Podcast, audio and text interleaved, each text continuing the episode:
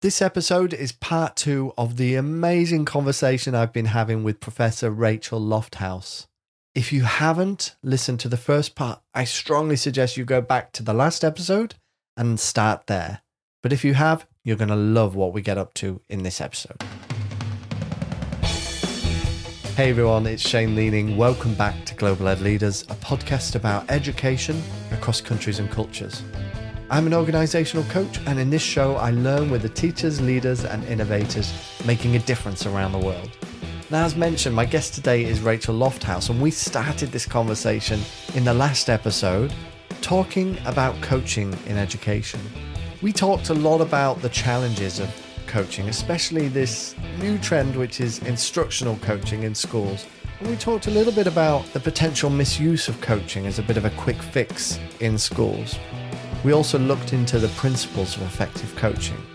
In this episode, we get a little bit more practical, and we kicked off by talking about what Rachel calls the two potential fads that are in education at the minute. Let's jump in.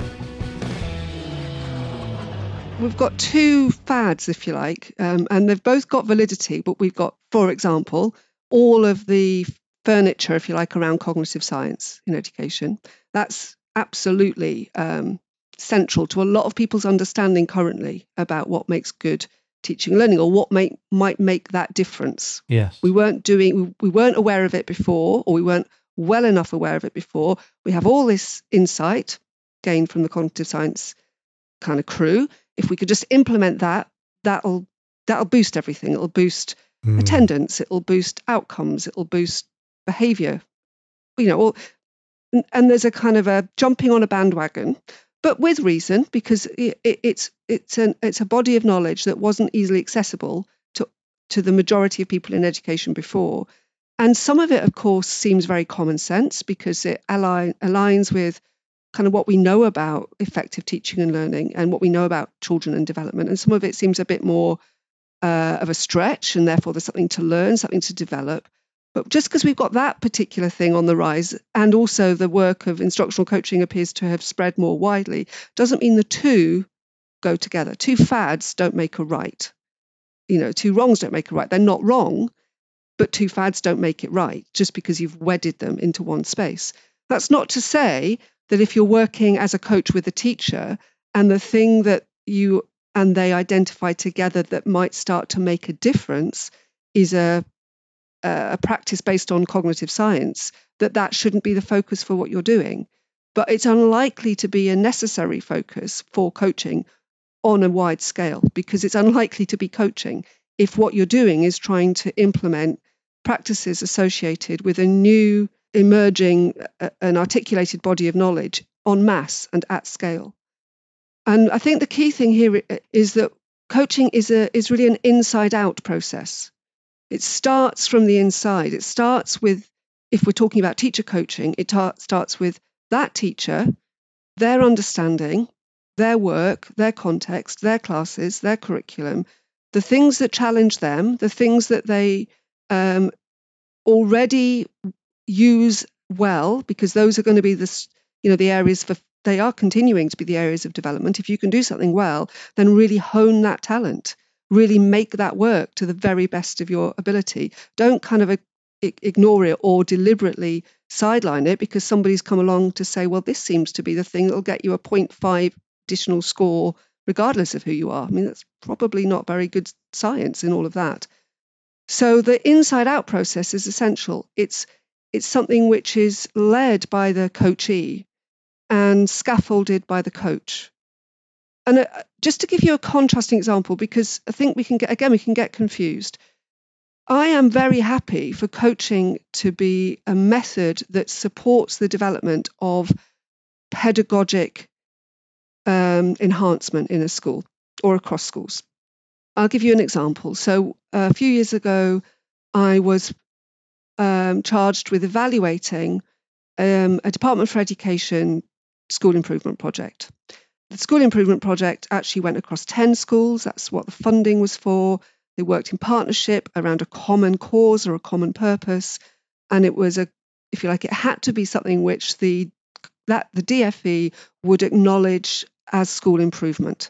So one of the metrics that the D F E uses around how good schools are is what uh, results the school pupils get in the core subjects, maths, science, English. So this metric happened to be maths. Could this group of schools enhance the outcome in mathematics for its learners? The reason why there was some wriggle room there, if you like, is because in this group of schools, the average maths outcome attainment was lower than the national average. So the question was, what can we do to bring ourselves up the scale, which would demonstrate a dimension of school improvement? Well, we could look at maths outcomes. The other hook for this was the uh, the, the um, Education Endowment Foundation's teacher toolkit, which said, and it's not the only source that says this, that if you could approach teaching mathematics with um, more metacognition in mind, so a teaching thinking skills approach, we might have called it in the old days, but more metacognitive uh, principles embedded in your practice as a teacher, then your learners could become more metacognitive and their mathematics should, their outcomes should enhance. You know, there is evidence to suggest that's the case. So what happened, long-winded story here, is that they got the funding from the D F E.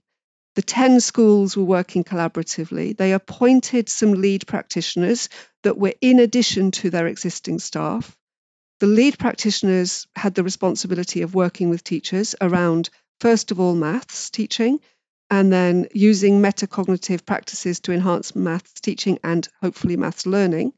And what they decided to do, having scanned out, if you like, scoped out the situation for a half term, getting the lie of the land in the schools, reading, talking with each other as lead practitioners about what might be the strategy we use here that really helps individual teachers at first enhance their practice so that they become, if you like, beacons of that practice in those schools.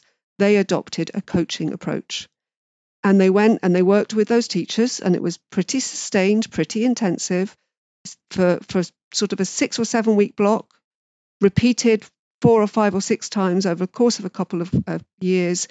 They would work on a weekly basis with one teacher and that teacher's class, using an approach which could definitely be, t- be defined as coaching. Now, every teacher was working within this kind of umbrella um, ambition, if you like, of it's the maths we're working on, it's the metacognition in maths we're working on, but every teacher had a unique class in a unique school. They had a unique working relationship with their coach. They were working in a way that was nuanced to them. The coaches were coming together on a half-termly basis to share insights, uh, to kind of plan out, well, what might we learn from each other that we can then take into our own work with our, our own our own teachers in the next phase. It was definitely coaching. It was definitely, if you like, around this particular brief, but what it wasn't was a schedule of, we need everybody working in this set of ways with these routines, because that's what we've, if you like, uh, reducted the knowledge we have on metacognition down into, to make it into uh, accessible, bite-sized, manageable chunks. That never happened.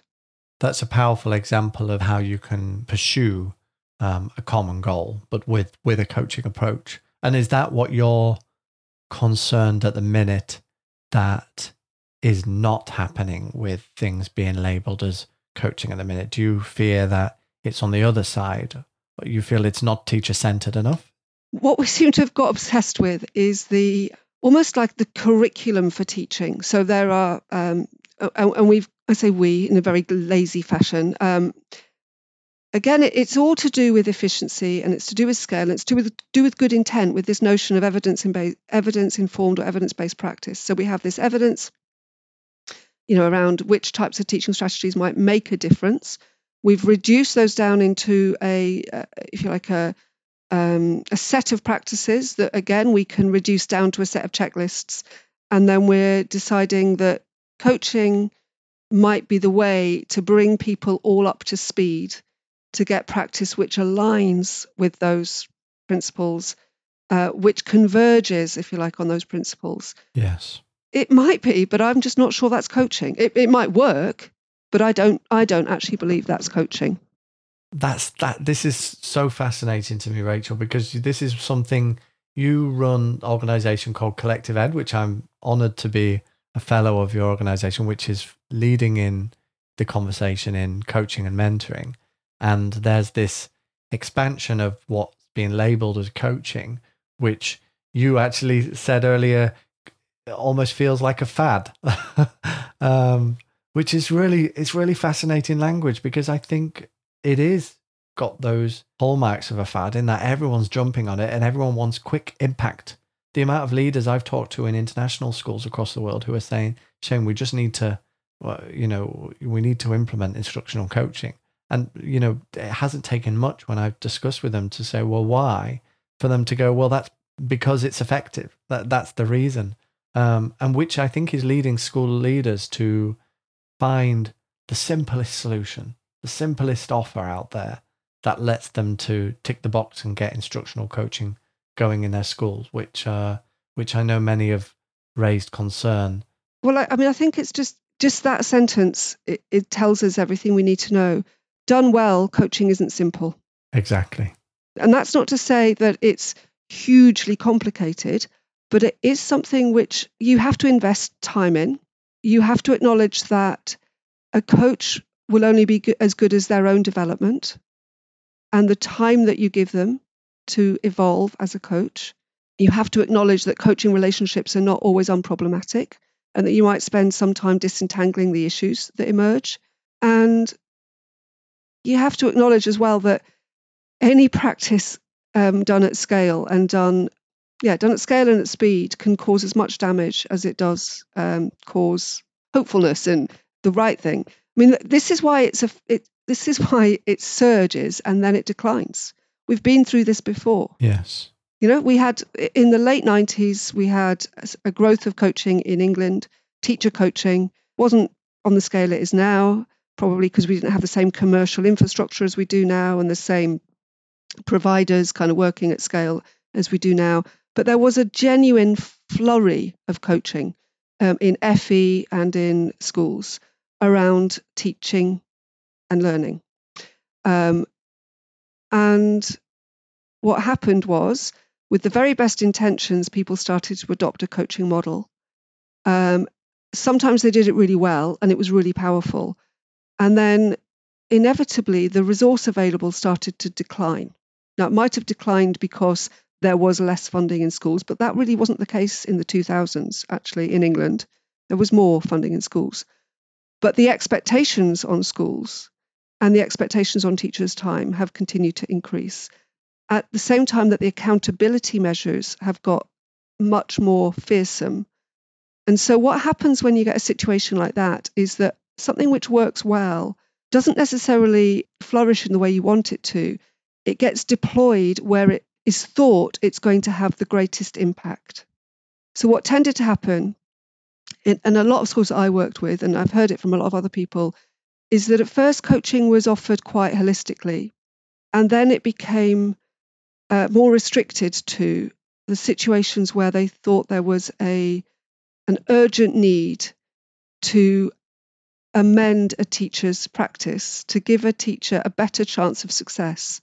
And sometimes even it was used on the route to a competency procedure and some way out for that teacher from the profession.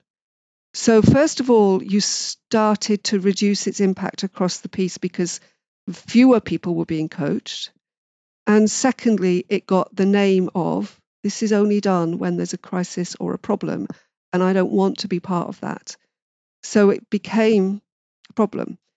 What's happening now, I think, and I do hear this, and it's not, I don't make this up. I hear this from quite a few people on an, and I've heard it in the last few months, in a surprising number of settings, from people to whom, if you like, a, a moment of realization has come, where they realize that the speed at which coaching, so-called instructional coaching, is being rolled out in their schools is far outstripping the capacity of the schools to do it well.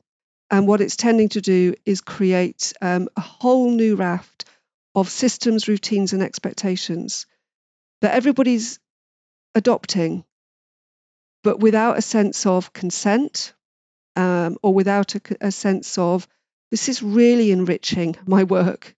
This is more just, I, I'm yet again ticking boxes for somebody else. And I keep hearing that. And that's just really sad. Because why would you want to do that to teachers? Yeah, incredibly sad. And it's it's sad because something, this thing can happen. It can start with such good intention, but then, yeah, be, be drilled down into into its simplest form. And as you said, the coaching process is is complex. You can't simplify, simplify it in the way that is maybe being promised in some places. And it was a really interesting history of that. I mean, to end, Rachel, you at CollectivEd actually do work with schools. You offer an award to enable schools to make coaching a strategic priority. Would you be able to maybe talk a little bit about how that works and how, if schools were wanting to to make it a, a strategic, a real strategic priority, what they could do with your organisation to help them? Yeah, we have a, a, the CollectivEd Award, which gives a framework for schools to understand their own practices and to focus on the areas of development over a period of time that they feel will have benefit in their setting. And it's not just a kind of a gut feeling of what will bring benefit, but an informed sense of what will bring benefit in their setting. So it's not just about coaching, it's also about mentoring, um, and, and putting both of those in the wider context of professional learning. And I, and I do think it's important to remember it's professional learning is not the same as training. It's wider, it's broader, it's deeper. It throws up more dissonance. It, it requires more critical and creative thought than simply adopting something in a way that you've been trained to adopt it. So professional learning is, is always worth exploring because that's not always what people experience. What the award is based on is a set of key principles that are research evidenced. Um, and they are essentially principles that describe um, a holistic approach to professional learning and development across the workforce in any given organisation. And they allow the school to explore what they're doing well, but also what gaps they might have, and to consider, with the help of a coach, and we use the word coach in that context, probably not quite as accurate, accurately as we could do, to be fair, but with the help of a coach to develop some strategic thinking about where their opportunities exist. So, for example, we do know that we have a workforce that in some schools is mostly characterized by churn. So, you know, in some schools, the retention issue is very real. The recruitment dilemma is very real. And there isn't always as much institutional memory as there might be because there's quite a lot of workforce churn. Yes.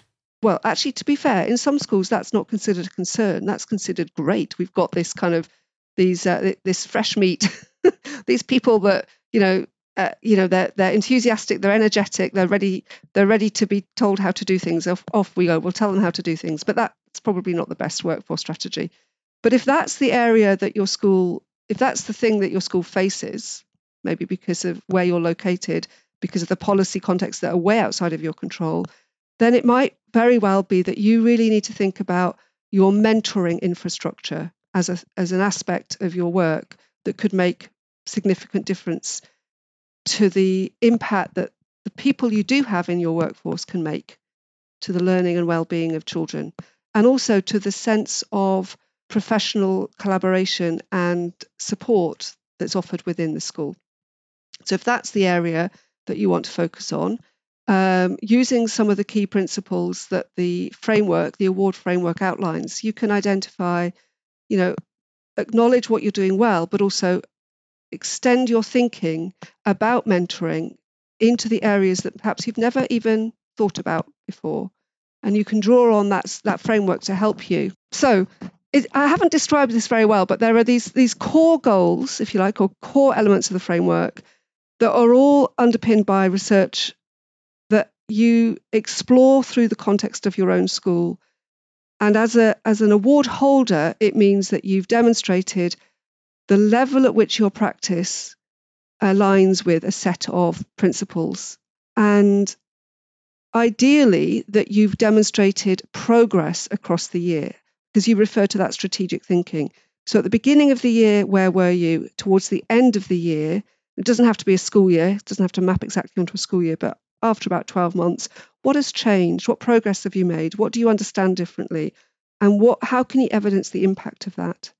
It is an award which takes a bit of doing, but it, I think what we've discovered is, is that it's an award which allows schools in very different contexts to make sense of their own challenges and how to reconcile some of the evidence to make sense of how to meet those challenges in their own contexts. Is that only open to British schools or is it open to international schools across the world? It's international. So we have award holders in England, uh, Scotland, Australia, Europe.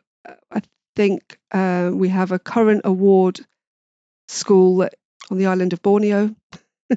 So it's a it's an entirely open framework. We have early years settings uh, through to F E colleges who are undertaking or have received the award, tiny schools up to very big organisations. So yes, it's a very flexible award. And I hate doing a sales pitch. It's not really a sales pitch, by the way. It's just information. Well, it's it's useful. It's useful to know because because you don't do so ma- so much sales in your organisation, so people might not have come across this. But I know international school leaders were listening will have their ears will have been pricking up when we were talking about teacher retention, because that's a constant in many international schools, is a turnover um, and a challenge for sustainable professional learning practices is one that I know is on top of mind a lot. Yes. And I think that word sustainable is the word that we perhaps need to most grapple with in education. Mm. We think about innovation and we think about uh, change and development, and we probably don't think about how we create a sustainable workforce, a sustainable system that doesn't constantly undermine itself and compromise the outcomes that we're looking for. This discussion has really opened my mind to the relationships between coaching and professional development in our school. I really liked how Rachel emphasised the importance of that inside-out approach to coaching, starting with the teacher's needs and context, but also the pitfalls of implementing coaching at scale without proper preparation and support, and also the potential negative impact of rushing the process. I think opportunities like the CollectivEd Award are great ways for schools to reflect on their coaching, mentoring and professional learning practices. And I'll include links in the show notes for you to learn more if you want to find out. Global Ed Leaders is hosted and produced by me, Shane Leaning, with original music by Guilherme Silva. If you like this show, it would mean the world if you could write a review on the podcast platform you're listening to right now. So go there and write me a review. It will mean the world, and it actually makes a difference to people tuning into this show. I'll be sure to check it out and give a shout out on the show. And if you are online, reach out and share your journey on X. My handle is at Leaning Shane, or on LinkedIn. You can find the links using the show notes. But as always, if we don't speak before, I'll see you here next week.